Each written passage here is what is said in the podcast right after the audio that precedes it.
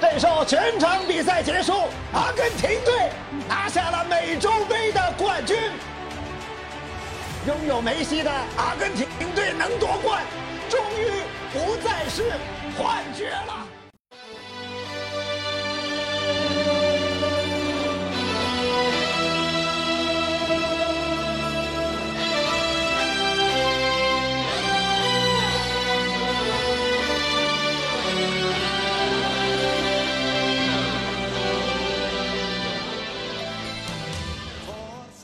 Hello， 朋友们，大家好，欢迎收听新一期的《从球说起》，我是阿冷来，我是笛子，不对，我是主队拿了欧洲冠军的笛子，我是主队拿了美洲杯冠军的阿冷来。不行，我想先，我们先笑5分钟吧。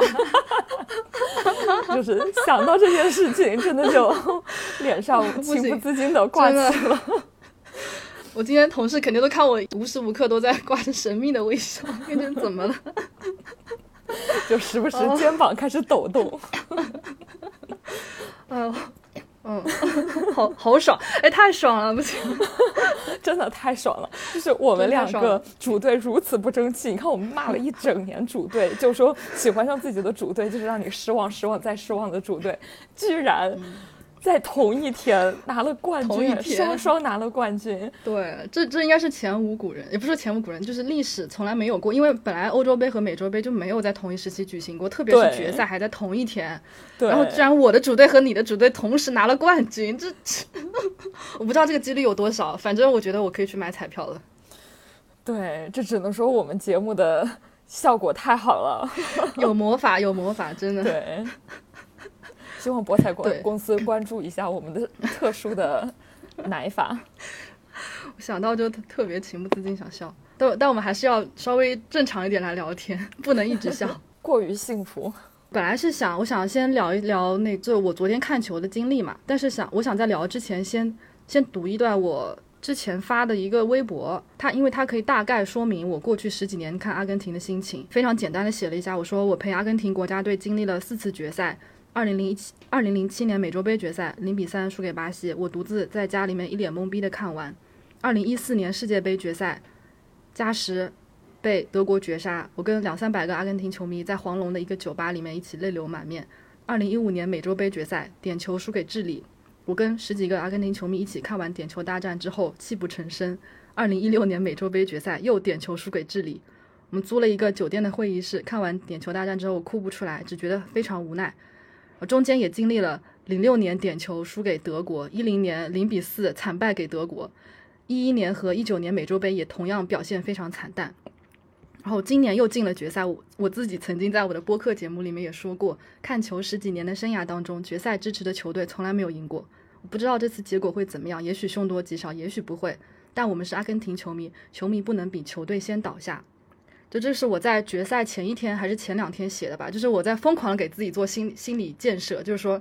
反正都已经输了这么多次了，也不怕多输一次，就这种感觉，就觉得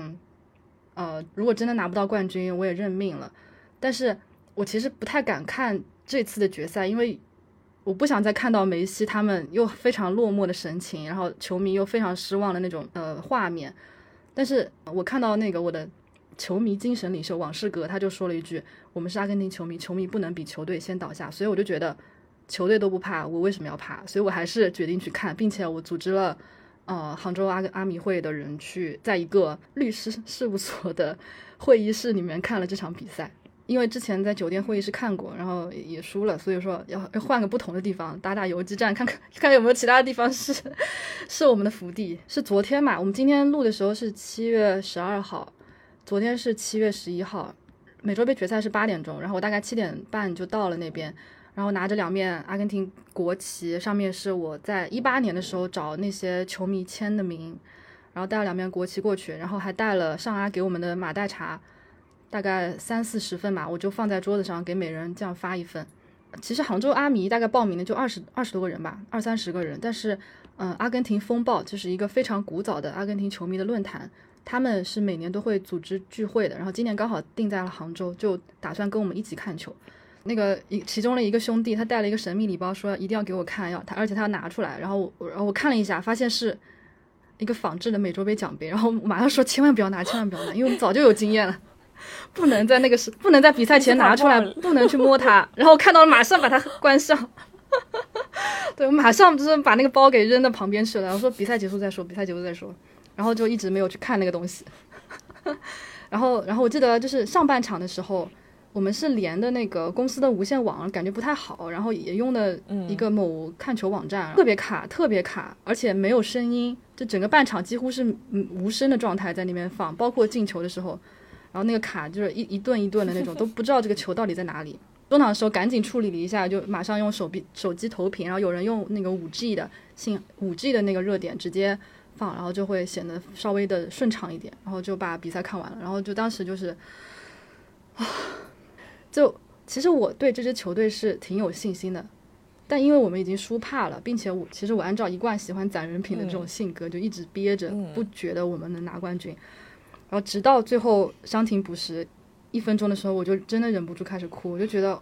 这一切都是真的吗？真的在发生吗？我们真的要夺冠了吗？然后就开始哭，止不住的眼泪就流出来，然后在很多人面前就，而且我哭得很大声，我以前哭都是那种不出声音，但是那一次就昨天就真的一直，然后边呜呜叫边在哭，我都不知道我怎么回事。然后大家都看着我说，哎，群主哭了，群主哭了什么的。我当时就把用手把脸遮住，不想大家看到，但是真的忍不住。然后后来心情稍微平复了一点，就开始看那个颁奖啊什么的，就特别特别激动。这是我可能这几年来心情最激动的一次，就忍不住一直在那边跳啊跳啊，然后唱歌啊什么的，就是嗓子也哑了，然后又特别的激动，然后所有人都一起，因为这一刻真的等了太久了，大家都觉得一个是很不真实，一个是等待了太久，然后就一下子不知道该怎么去处理自己这种情绪，就觉得天哪，太不容易了，因为没有见到过，这辈子没有见到过。然后后来我看到一个新闻，就说当时梅西对迪玛利亚说，他说这是你之前参加的几次决赛的复赛，这是属于你的比赛。因为迪玛利亚在2014年世界杯决赛，然后美洲杯决赛都没有，因为受伤都遗憾的错过了，但是他在这次决赛当中打入了唯一的进球，然后算是救赎了自己，也救赎了整个国家队。看到这句话我就不行了，就觉得天哪，大家都太不容易了。然后我其实在赛前我在做心理建设的时候，我有回想到那个2010年的夏天，那时候还读中学嘛，然后那个时候德国世界杯，我有一次从阿根廷要打德国那场比赛，我从学校里面翻墙溜出去，去杭州一个叫黑根的酒吧看球。然后那次我觉得我那时候很小，大家都知道我是未成年，所以他当时标配好像是每人交50块钱给你2瓶啤酒，但大家看我就给了我2瓶可乐，就觉得你小孩子不能喝酒。我当时去的时候就一个，我有谁都不认识，我就一个人默默的坐在那边，然后看到阿根廷0-4被德国干翻，我就默默的流泪，正打算默默的走掉的时候，我就听到一个人用喇叭说了一句，他说一日蓝白终身蓝白，这句话我就一直记着。我觉得这种感情我当时无法理解，但是那场比赛之后，包括后面的这10几年，我就越来越能够仿佛进入到这种感情里面了。然后那个拿着喇叭的那个人后来也成为了我非常好的朋友，就觉得好像就是那个时候开始会产生一种非常非常强烈的羁绊。然后真的就是你一旦进入了这个集体，一旦爱上了这支球队，你就出不来了，就这种感觉。我在想那样子痛苦的时候我们都经历过了，我们也没有什么可以失去的了，就算决赛我们输球了，我们也能够一起承受，因为我们所有人在一起承受了太多次的失败，我们都知道面对失败是怎么样的一个心情。但是真的夺冠的时候，我本来说要什么小作文等下写，但是我写不出来，我发现不知道该怎么应对，就觉得输球的时候你要说的话有很多，但赢球的时候我只会觉得哇，我们是冠军，我们真的是冠军，从来这辈子都没有说出过这句话。虽然说听友群里面不是一直在那个奶我什么阿根廷是冠军啊什么的，但我就觉得不行，不能这样。然后真的直到真的夺冠的时候，我才敢大声的说我们是冠军，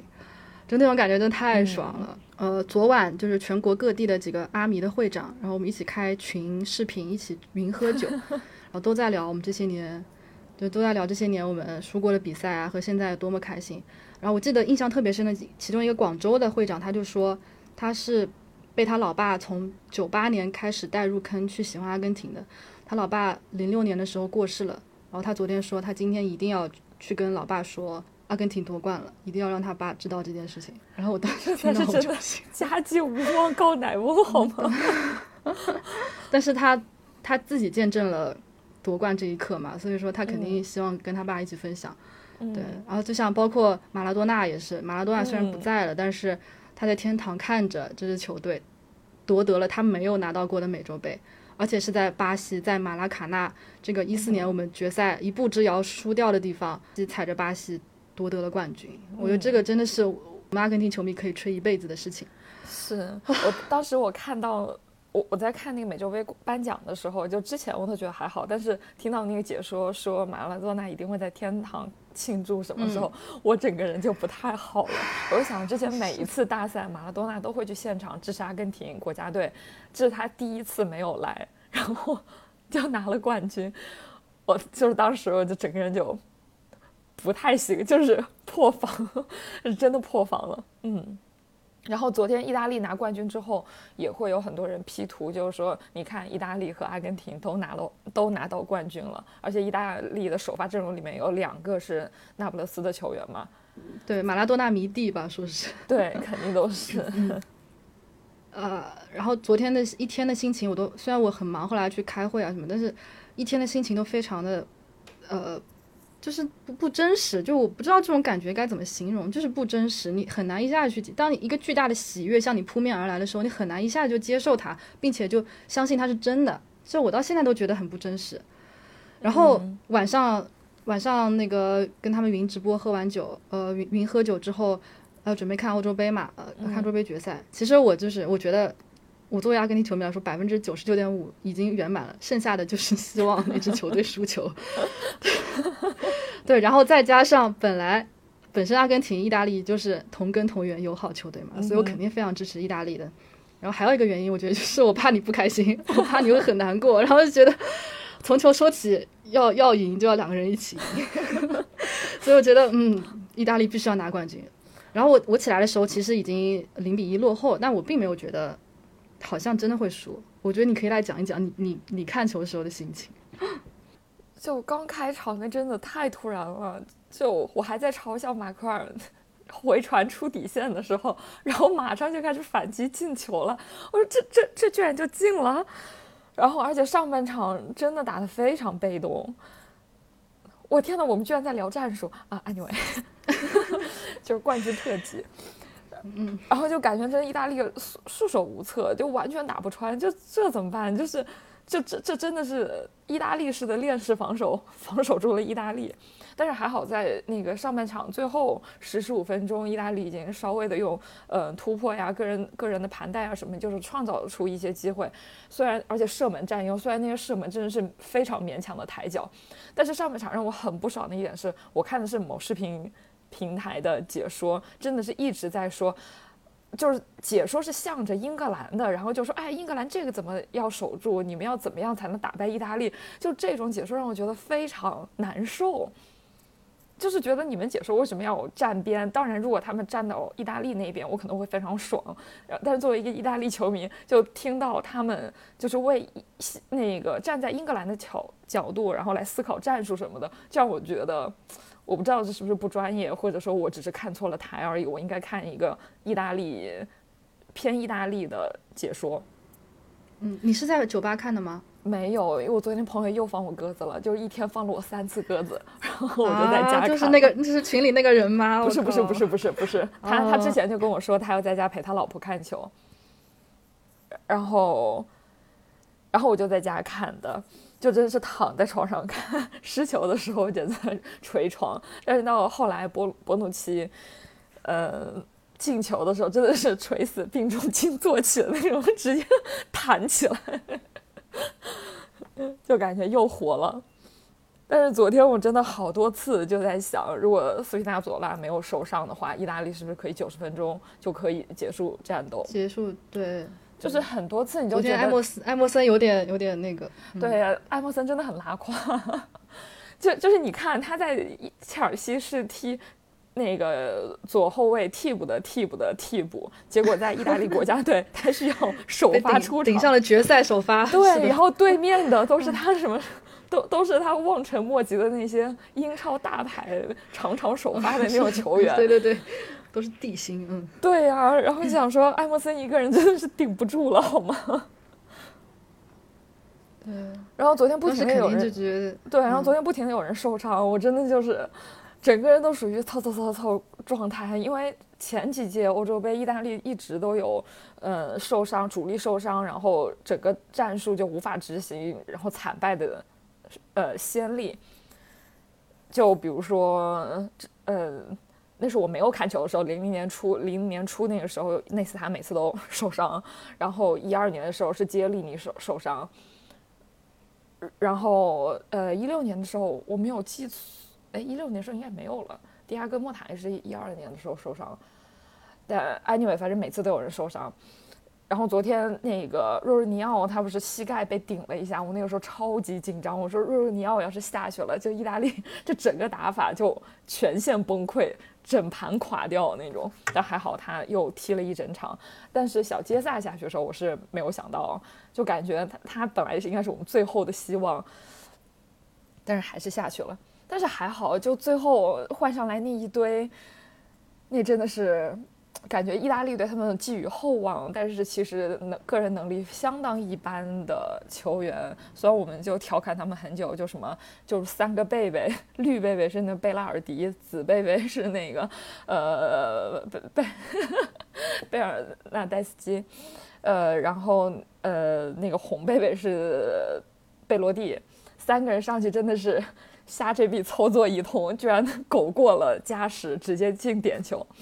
进点球了之后，进点球的时候，你觉得希望大吗？因为大家都觉得意大利点球很稳，英格兰点球必输啊。但是我们之前的那个欧洲杯，除了4-0惨败给英格兰、西班牙那一次，16年，欧洲杯是点球输给了德国，08年是点球输给了西班牙。就是意大利的大赛点球其实没有那么稳，但只不过觉得它很稳，因为以前队内有很多那个任意球高手、定位球高手，但是现在就是意大利，我只能说还好有多纳，对，我就是觉得有钱多前边，就是我三天我可以不黑他，对，嗯，对。但是贝洛蒂一个人看点球，我觉得太恐怖了。我真的我整个人在抖，跳出来那种感觉，真的整个人在抖，真的。特别是我妞罚丢点球之后，就所有人都在奶他说：“哎呀，那是全意大利最稳的。”但是我知道他不稳，因为他之前在那波利的时候罚点球，他就是会丢，但是他只不过是大心脏到，如果他我记得有一年是那个连续2场对尤文要罚点球，第一场他罚丢了，第二场点球决胜的时候，他第一个要求说我要第一个罚点球，然后就稳稳的。攻击了布冯的大门，他的大心脏是体现在这儿，而不是说他每一个点球都会进，所以他罚丢了，我是觉得这可以接受的，而且下一回如果要罚点球，他还是会站在那个地方，他还会继续去罚。但是最后我主要是因为南门最后换上来那3个年轻球员，前2个都罚丢了，最后一个他不可能罚进，就除非他是林皇，我觉得林皇站那可能会进，林皇可能可以。萨卡对，只有林皇可以。从来没有罚过点球的人，对。虽然最后我还是叫得很大声，但是我觉得有一点点意料之内了。我就觉得他应该是进不了的，但是我又觉得我又没有那么的情绪激动。我最后的破防还是因为那个温布利放了意大利之下那一刻之前的所有的那些梦回90，对，那些所有的那些回忆，我亲眼看的直播和我补档的那些比赛，就那么多球员，我爱过的一个个的人，就一一的浮现脑海，那种感觉是我一下子又破防了。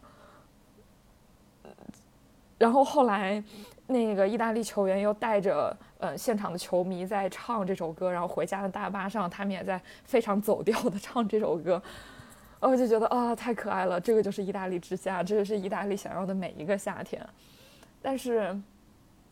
我觉得这应该是我经历的第一个意大利赢球的夏天，虽然我是06年入坑的，但是那个时候是世界冠军，但是是刚刚喜欢他，我还不太懂你应该怎么样当一个赢球迷。然后之后的每一年都其实蛮惨的，我是觉得可能比阿根廷更惨，因为至少每次阿根廷你至少是进了半决赛，但是我们的话，就是没进过决赛，只有12年进了一次决赛，18年甚至世界杯都没有进决赛圈，就成绩真的是起起落落落落落落落的那种。但其实进决赛然后再输球那种感觉更痛苦，就是宁愿小组没出现或者没有进8强，我不知道怎么形容这种感觉，但你就怀抱最大的希望然后又跌到谷底，那个落差感是特别强的。我觉得可能是我们两队的球迷心态会有点不一样，就是毕竟你们一直队内会有那种非常大的巨星球王什么的，意大利我觉得一直都还蛮平民的，意大利是不出超级巨星的，所以他一直是一支很平民的球队，那就是你赢了就是赚了，输了那是应该的。每一年你看意大利队不都是这样吗？对，今年就真的是，我今天在那 Insta 上面翻，就是各种意大利球队就在那庆祝自己球队的球员拿到了冠军，就什么特别是萨索洛和亚特兰大这样的球队，就是踢这一次欧洲杯之前，谁他妈知道萨索洛在哪儿？就萨索洛本地自己的球场都不能踢意甲，因为那球场实在太小了，他们只能把那个地方作为训练基地，就在他们原先踢低级别联赛的球场里面训练，然后去邻村借三色球场当主场，然后那个主场还是和一个意乙有的时候意丙的球队共用的，就这样的一支球队。然后终于在自己球员拿欧洲杯冠军之后，终于扬眉吐气了一番。对，就是你看各个球队账号都在发，人觉得特别可爱。然后我又觉得感触还蛮大的，一个是是那个迪洛伦佐，就那波利的那个右后卫，也是意大利现在的首发右后卫，他转了一条他朋友发的一个 Insta， 就说谁会知道，这个男人5年之前还在 Liga Pro 踢球， Liga Pro 应该是一丙，就他真的没踢几年意甲，然后迅速的就能进入意大利国家队，当然也是因为意大利没有人，所以他很容易突出，但是他还是很好的完成了他的任务。但是我觉得在球场上有的时候经常能看出来，就是没有踢过大比赛的球员，所以会做这样的动作，会有这样的反应。但是我觉得经过这一次比赛，意大利的这一群平民球员，他们应该是可以成长起来，然后下一回应该我们能进世界杯，应该可以去卡塔尔了。对，先去了卡塔尔再说。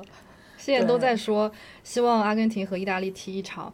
然后因为联合会杯取消了嘛，所以说不知道能够在什么时候碰上。不说约个友谊赛吧，这个就在那不勒斯踢。对，然后。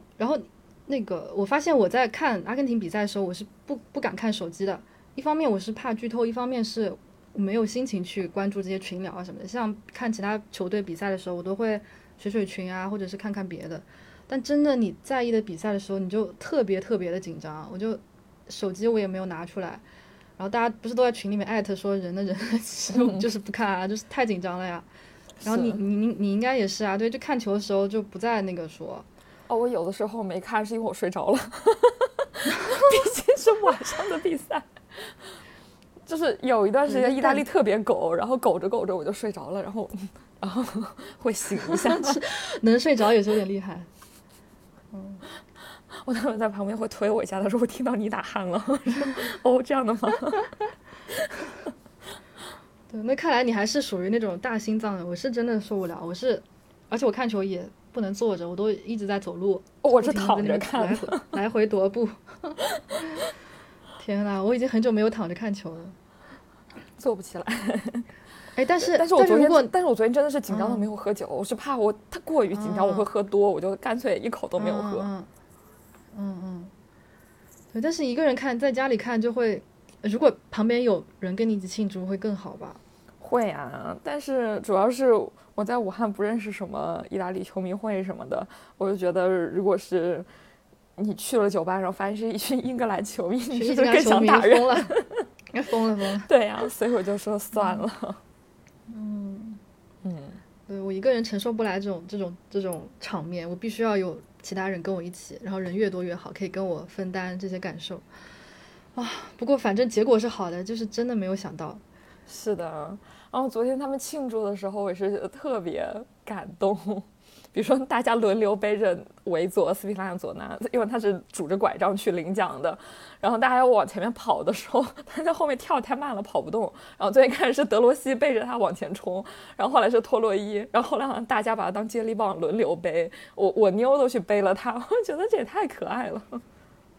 对，然后还看到伊莫比莱的那个白色内裤露出来他假装什么都不知道迅速翻身提上裤子，对，这个感觉边提边跑的。对，这一次他真的奉献了好多流量就那个什么那个医学奇迹对对，这种糖点式卡位我也是没见过然后昨天博努奇发布会，喝一口喜力，喝一口可乐，喝一口喜力，对喝一口可乐，我真的好好奇那什么味儿。我现在甚至打脸，这是在向他的俱乐部队友宣战吗？调侃一下，对，调侃一下，没有，那我觉得他应该就是说夺冠了，老子想怎么喝怎么喝，对，反正老子是冠军。对，就我感觉我们真的是从来没有经历过这样子的夺冠哦，居然自己是冠军这种快乐啊！对，因为我们之前我一直在节目里面强调说，我就当阿根廷球迷很悲情很痛苦，然后时常会有那种特别锥心之痛，然后没想到就在昨天让我经历了就这辈子当球迷最开心的时刻。我觉得可能看球十几年中有这样子的时刻也就足够了，即使前面的这十几年等待非常的漫长非常痛苦，包括跟这些球员一样，但他们也没有放弃，我们也没有放弃，就一起去品尝这个夺冠的喜悦。我觉得就是啊，我跟球迷也不容易，球员也不容易，就大家幸好都没有放弃，然后终于等到这个冠军啊，然后我就觉得自己心里的一块大石头终于被搬走了，不是说落地了，而是被搬走了，就以后不需要背着这一个多年无冠的包袱了。然后球员的心态也会更加的平和一点，即使不是夺冠大热门，但是觉得没有那么强烈的说需要为国家再拼出一个冠军这种感觉，就是觉得我们拿到了一个，我们就放轻松，调整心态去冲击下一个就可以了。我觉得这种心态才是我觉得一个健康的球队需要有的，去比赛的心态。对，我觉得可能这是阿根廷每一次都作为夺冠大热门球迷要承受的压力，因为我们意大利从来都不是热门所以我们心态都挺好的，我觉得对，而且意大利球迷普遍就经历了可能年龄也稍长，所以说对经历过了很多东西，能喜欢意大利的这年纪绝对都不小了。对，所以说就是也经历过一些东西，也不会也可以调整自己心态了，是啊，也知道自己应该有什么样的去面对。对，我觉得就啊，但是我昨天还有一个你先说啊，你说，然后我就在极客发了一条状态，就说原来夺冠是这种感觉了，无数个感叹号不知道，哎，我说我昨天发 Insta， 然后我有就突然想到另外一个问题，就是因为我一直会看青年队嘛，然后我就数了一数这队内有多少届我看着他们长大的U21的成员，然后发现从博努奇那一届，然后到那个伊莫比莱、因西涅他们这一届，然后到再往后贝拉尔迪什么的，然后再更小什么那个巴雷拉什么的，然后到这么多，到从87年我们都说他们是黄金一代，结果87年退役的只剩下了博努奇一个人，杰利尼是他上一届，然后这么一群人，这么多届，我们都赋予了这么多期待的青年队，然后才拼凑出来了这么一支球队可以拿到冠军，然后就看到他们以前的队友。就在艾特自己那一届青年队的队友或者说俱乐部队友在互相庆祝，然后想说可能对他们曾经的队友来说这也是一种慰藉吧，因为我看到87年主要有这个感叹是因为我看到87年那一届的意大利 U21 成员，就是我的本命波凯蒂，他6月30号其实已经宣布退役了，但是他当时队友博努奇还在这里踢欧洲杯决赛，我觉得就有一点唏嘘。虽然就是大家可能职业成就啊或什么会非常不一样，但还是总会有那么一两个人会带着当时所有队友的梦想，甚至是整个国家的梦想去完成这个比赛，我觉得啊好感人。然后昨天我关注那些球员，所有的人都像普通球迷一样在家里庆祝，和自己的孩子、家人、朋友一起庆祝，我觉得啊真好。对，而且我觉得就是国家队也很团结，就从来就气氛也很和谐，意大利也是，然后阿根廷也是，对，就是非常的愉快轻松的那种氛围，训练啊比赛都是。对，就真的意大利国家队真的从来没有出过任何，就是最近至少是最近有20多年绝对是没有什么内讧这样的问题，就算会有巴神啊卡萨诺啊这样的队员存在，但是大家都当他们哎呀这种智障，大家就宠一宠他就好了，这种感觉就智障儿童欢乐多这种。对，今天还是卡萨诺的生日，卡萨诺和维耶里达波波今天都是今天生日，对，共同庆祝。对，昨天看比完赛之后，大波波和那个马特里还有布罗基他们一起在看球，看完球之后就直接给大波波过生日了，我觉得真可爱。对，我觉得这种就是作为球员来说也是，哎，这辈子真的最幸福的时刻。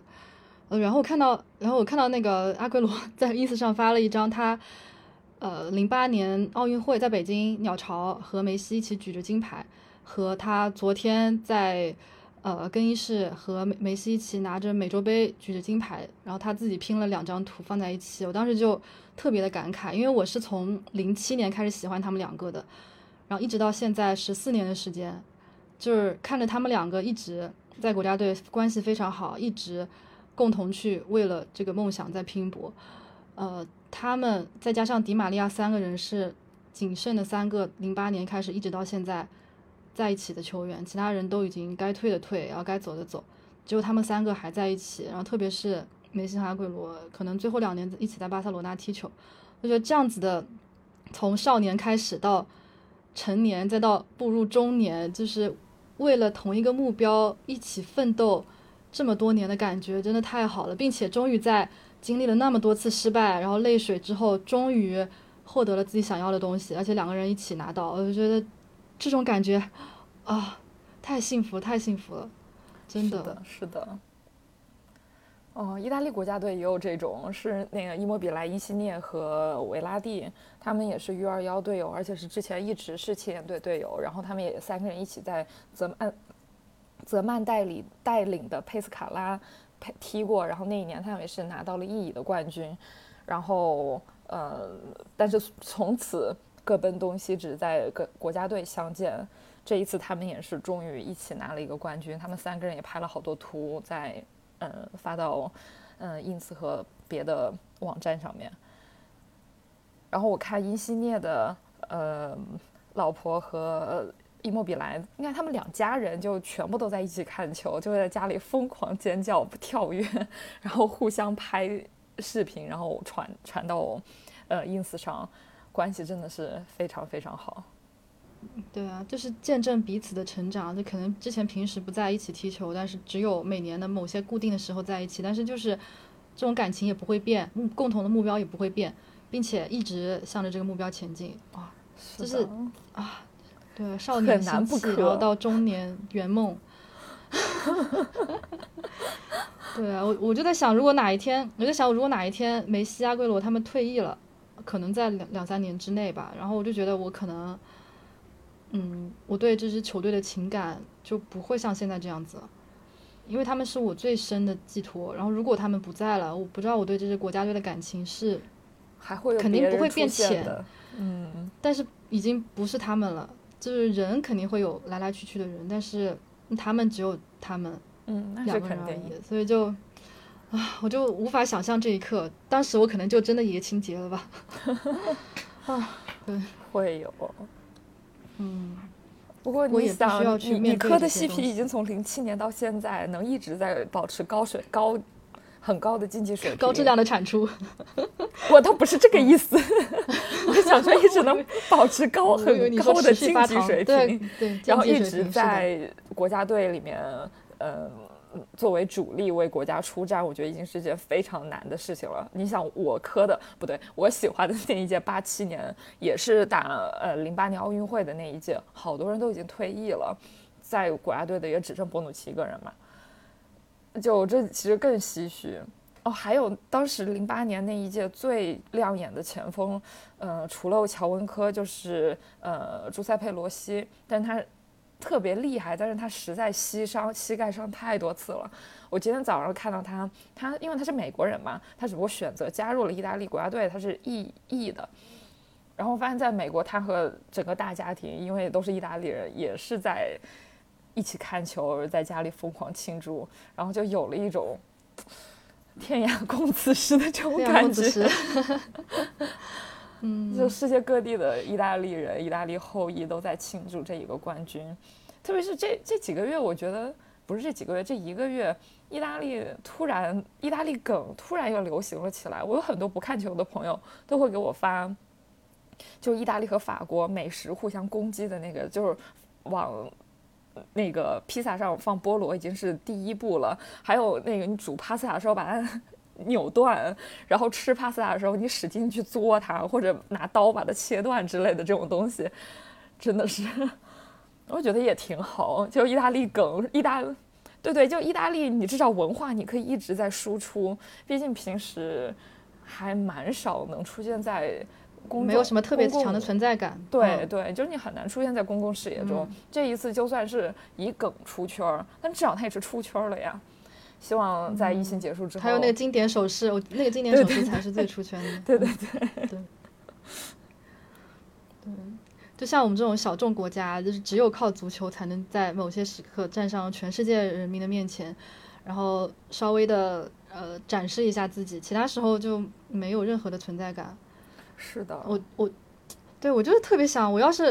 如果说去年美洲杯按时举行了，我们也不一定能拿冠军，因为队内的门将包括后卫，然后包括中场，其实他们没有真正的成长起来。特别是马丁内斯，他如果在去年的话，他可能没有当上维拉的门将，他也不会体会到当主力门将是什么感觉，他也没有可能不会有这么强的这么大的心脏，然后去帮助他，就比如说扑出点球，或者在决赛有那种非常精彩的扑救，就冥冥之中可能自有安排吧。是的，就觉得如果是去年的话就不一定了，但还好在今年，然后一切都非常理所当然、顺理成章的发生。是的，嗯，但就觉得上天注定吧，就毕竟这是一个太特殊的一年，太特殊的美洲杯也好，欧洲杯也好，但是。既然上天选定我们做冠军，那我们就是冠军，天选之人，没有办法。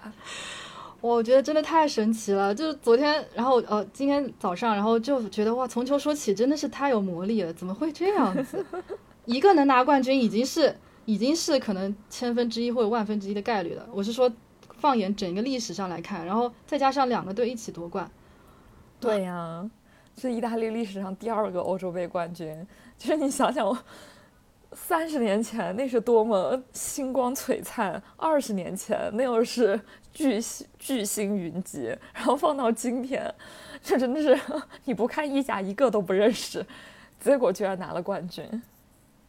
足球太神奇了，我爱足球，太神奇了。对，这也是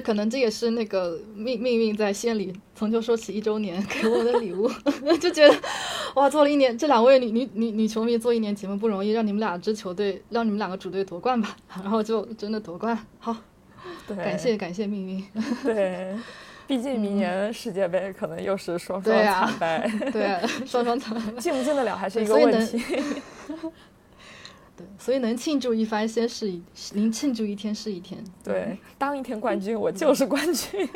对，至少这1年多我们能够喊出我们是冠军。对，真的太爽了。哦，这么多年，阿根廷7年队什么的也没有拿过什么冠军吗？阿根廷05、072届世青赛冠军啊，这2届就是今后在之后这15年的国家队主力班底，但现在也只剩梅西、阿圭罗跟迪玛利亚了，其他人都退了，所以说这也是我可能青春的回忆逐渐淡去，逐渐退掉，对，一样跟你差不多的感觉吧，可能是。因为意大利 U21，我看那几年都是输球，拼命输球，而且踢不赢的球队。你青年队踢不赢，成年队还是踢不赢，总是输德国、西班牙的青年队。所以我对这2个球队特别 PTSD。就西班牙真的是接连，就是从国家队到国青队接连输球。哎，我们意大利真的就是很怕西班牙，所以这一次能赢，我真的，哎，华贵庆祝，就已经很满足了。华贵，对，真的。啊，对，反正就是特别特别幸福的我们2个人，然后就临时来录这期节目，因为本来我跟你说的是要不要美洲杯、欧洲杯决赛之后来补录一下关于周年庆的东西，然后我想说啊，反正也要输球，到时候看心情吧。结果没想到，然后阿根廷赢球的时候，我说我想做一期阿根廷国家队的节目，然后可能在之后，反正1-2个月之内肯定会做的。然后我就想说，如果等到意大利夺冠了，我们就可以一起真的来录一期这样子的节目了。我当时心里这么想的，而且我真的很希望夺冠，对啊，所以说，然后就刚好啦，梦想成真。对，我记得我们当时在6月9号那天录的45期大赛来了，开启这个足球的夏天吧。我们当时就稍微回顾了一下自己看欧洲杯、看美洲杯的经历，然后也顺便为大赛预热。然后没想到，在4期节目之后，我们真的是以2位冠军球迷的身份在录这期总结节目，我觉得还挺神奇的。对，听到冠军球迷这4个字，我忍不住又笑了起来。太爽了，太爽！哎，你今天上班穿球衣了吗？我穿了呀。啊，我打算这一个礼拜都穿球衣，每天换着不同的主场、客场这样轮着穿。不同硬号，不同年代。哦，你不硬号？不同硬号，是的。我印我好几件印的。然后因为明年的世界杯是在冬天，所以其实今年的夏天是这几年来唯一一个有足球的夏天了。而这个夏天的足球比赛已经结束了，还有奥运会足球比赛，要等，对，奥运会足球比赛，对，就是足球狗的狂欢，夏天的狂欢其实要在24年才会有，我们还可以快乐好几年。反正这个夏天，我觉得作为足球狗来说，真的非常幸福了，已经。虽然中间经历了一些心情的跌宕起伏，但真的苦尽甘来。是的。啊！最后要让我们喊出那句话：“意大利是冠军，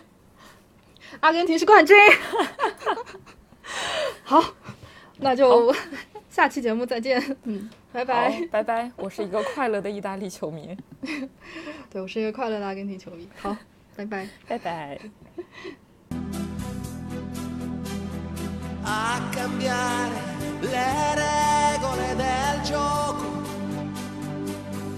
Ma voglio viverla così questa avventura, senza frontiere, con il cuore in gola. E il mondo in una giostra di colori, e il vento accarezza le bandiere, arriva un brivido e ti trascina via e sciogli in un abbraccio la follia. Notti magiche inseguendo un gol sotto il cielo di un'estate italiana, e negli occhi tuoi voglia di vincere.